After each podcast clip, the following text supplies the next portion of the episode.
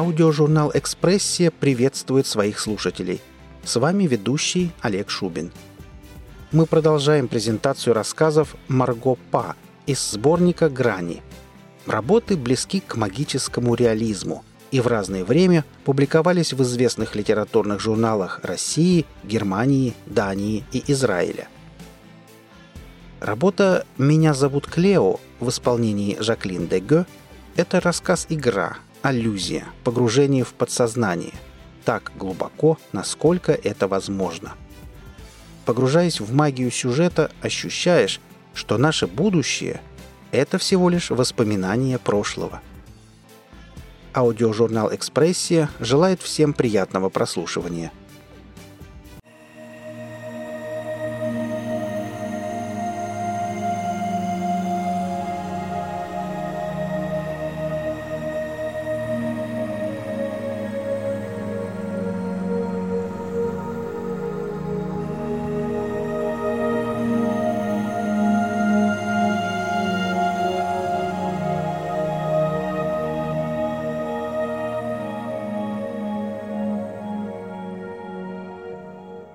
Ваше имя.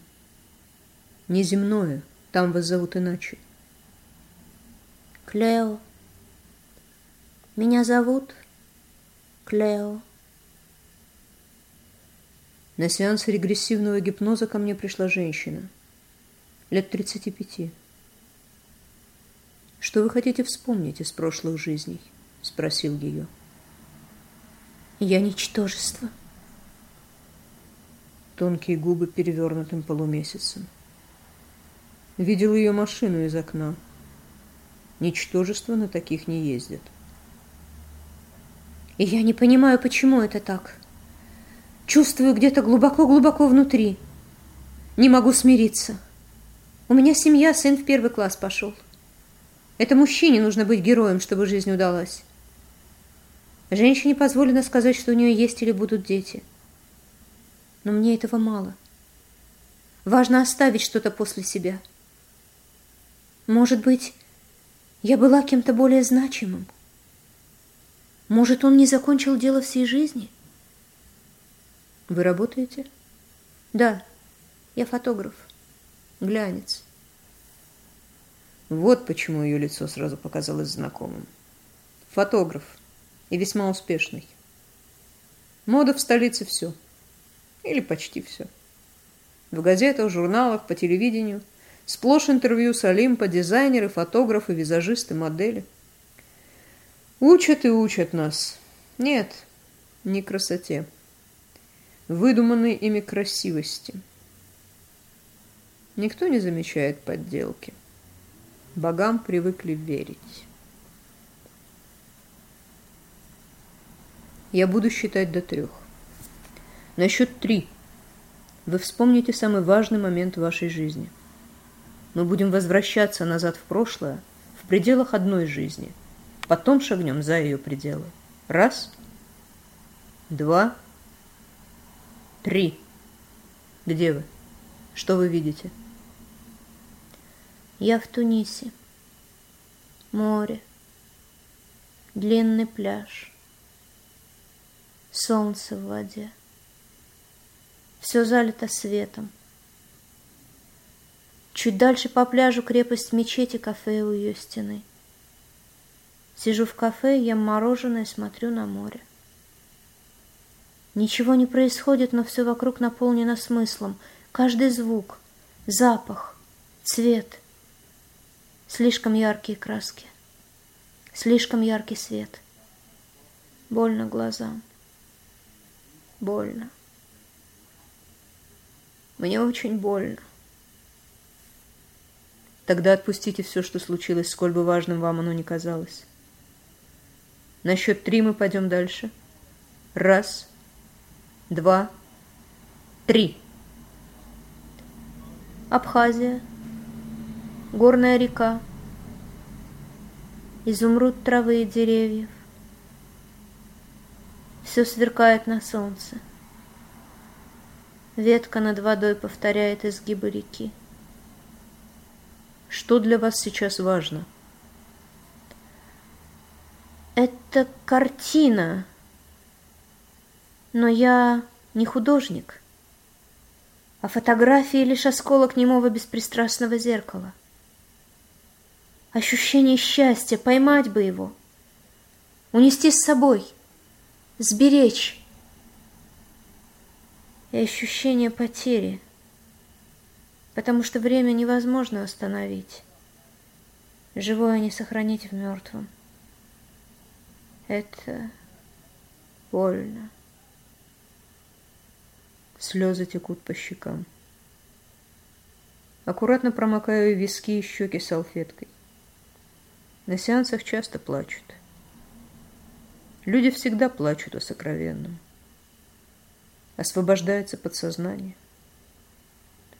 Я не знаю, где в человеческом теле обитает душа, но сейчас говорю именно с ней. Наши души редко смеются, редко бывают счастливыми на земле. Жду, пока она успокоится, и прошу идти дальше. Где вы сейчас? Мне 15. Старый парк аттракционов. Сбежали с уроков с подругой. Лежим на траве и смотрим в небо. Небо высокое. Кажется, пью его синь глазами. Кажется, я лечу. Что общего в этих воспоминаниях? Их не получится передать кому-то еще, поделиться. Это как изобретать эликсир бессмертия, который хоть и есть в каждом цветке на планете, но невозможно добыть экстракт. Несуществующая формула счастья. Мираж. Что-то подобное есть в картинах Сезанна. Белые облака отливают синим, спрятанным ими небом. В зелени листьев заперто красное заходящее солнце. Это не пейзажи, а взгляд на них. Слепок мыслей и чувств самого художника. Вы пробовали учиться живописи? Нет. Но я около года изучала ее историю в университете фотографии. Пауза. Долгая пауза. Снова промокаю уголки ее глаз салфеткой. Вам что-то вспомнилось? Да. Мой преподаватель. Он был уже стар, но на его лекции никто не опаздывал. Никогда не рассказывал нам историю той или иной картины в отрыве от биографии художника. Из его слов выходило, что большинство великих картин обязаны своим рождением случаю, моменту, какой-нибудь совсем незначительной мелочи. Картины как подарки вечности. В тот день я пришла на лекцию раньше всех. Он стоял у окна и смотрел на дождь. Ключ у аудитории пока не вернули. И мы решили подождать в коридоре. Унылая осень с нескончаемыми дождями за окнами. Он сказал тогда, что мелочи не только создают картины, но и разрушают жизнь. «Представь себе», — сказал он, — «пятница, вечер. Мужчина идет домой, думает, выпью пиво, думает, отдохну. Но вдруг понимает, что от себя отдохнуть не получится. Когда-то он был подающим надежды художником, но все изменилось после того, как увидел птицу, лежащую на траве. «Так не бывает, если она не больна и не мертва», — говорили ему. «Бывает», — отвечал он. «Возможно, ей разонравилось быть птицей, возможно, она видела себя кошкой или кем-то еще. Здоровая, красивая птица, лежащая на траве». Она стала лейтмотивом его картин. Знал, что не примут в союз художников. Знал, что жена изменяет с тем, кто рисует лошадей на скаку. Люди не любят тех, кто не вписывается в общий пейзаж. Даже абстракция всегда имеет логическое объяснение. Он больше не пишет, не любит, не ждет. Совершенно один, как его птица, которой захотелось растянуться кошкой на траве. Я чувствовала, что говорит он сейчас о себе. Мне было нестерпимо жаль его, хотелось помочь, но не знала, чем. «Вот так иногда бессмысленно проходит жизнь», — сказал он напоследок и замолчал. Дождь продолжал мыть окна. «Вы уже вышли за пределы личного восприятия, теперь можете отправиться в жизни других. Представьте себе дерево. Вы сидите на ветке, но вам нужно от кроны спуститься вниз по стволу к корням. Спускайтесь медленно и осторожно. Что вы видите?» «Я сижу под деревом. Смотрю на зеленое поле, за полем замок, выложенный красно-белым камнем, с башнями.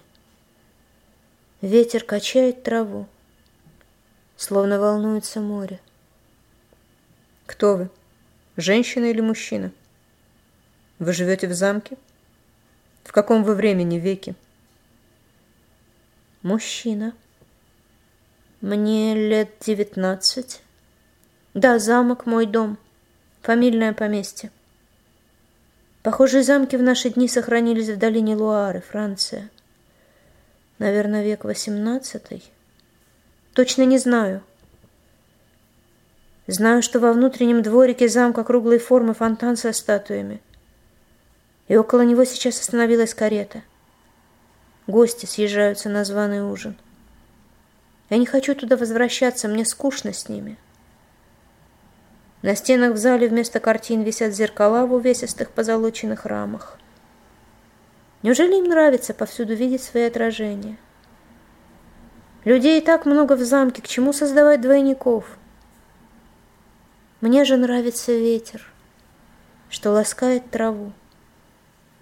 Ветру не нужен дом. Я подражаю ему, лаская лошадь. Грива шелком течет и вьется сквозь пальцы. Я люблю лошадей». «Чем вы занимаетесь в этой жизни? О чем думаете?» «Не знаю. Кажется, ничем и ни о чем. Все, что мне нужно, — это поле и лошади». «Хотите увидеть ее итог?» «Да». «Представьте, что умираете». Пауза. «Салфетки?» «Нет, не понадобится».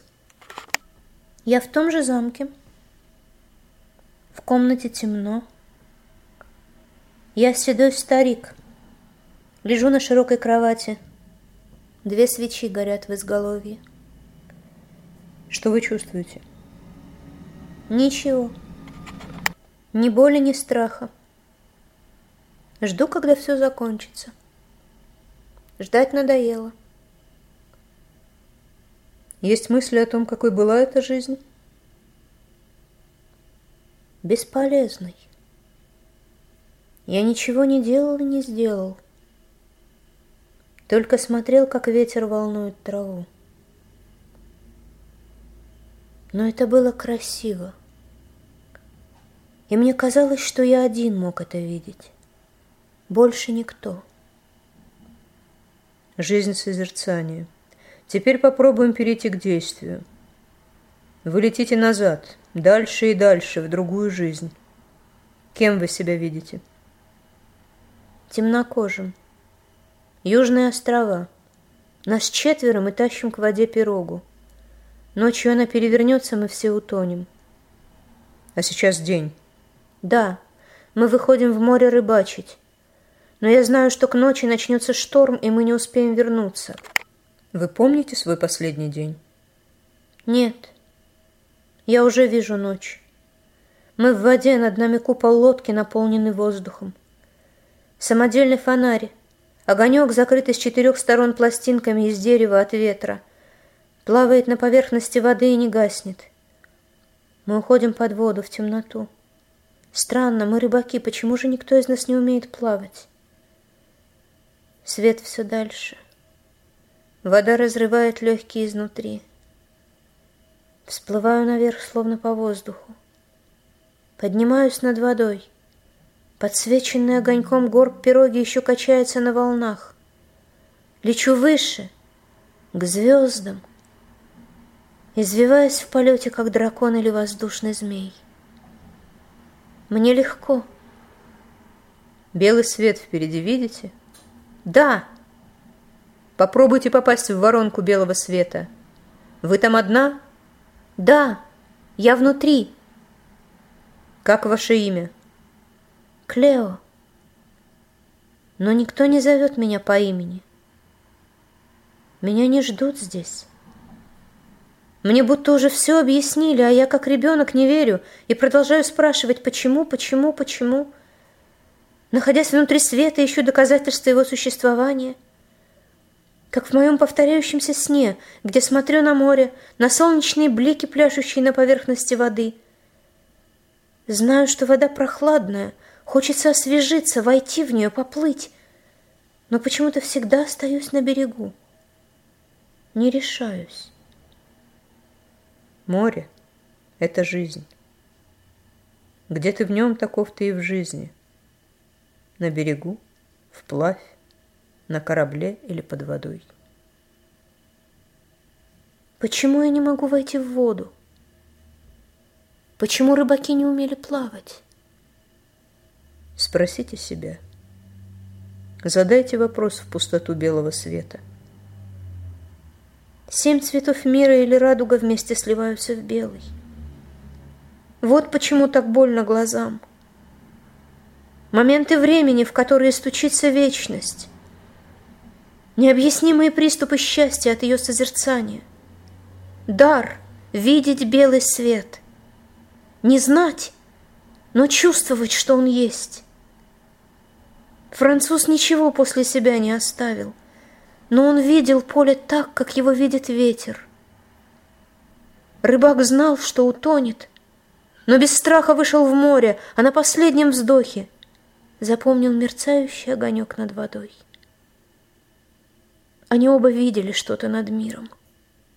Я это вижу, но никогда не смогу выразить, передать кому-то еще.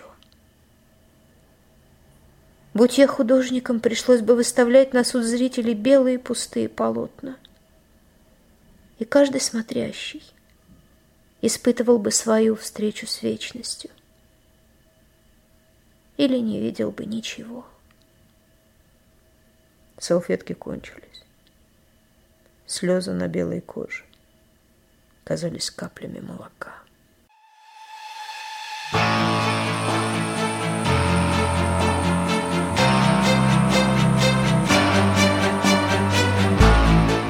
Вы прослушали рассказ Марго Па «Меня зовут Клео» в исполнении Жаклин Дегё. Автору и исполнителю будет приятно услышать мнение о работе. Оставляйте пожелания в комментариях к этому выпуску. Наша команда очень благодарна всем за оказанное внимание. Аудиожурнал «Экспрессия» желает вам прекрасного весеннего настроения. Будьте вместе с нами и до встречи в следующем выпуске.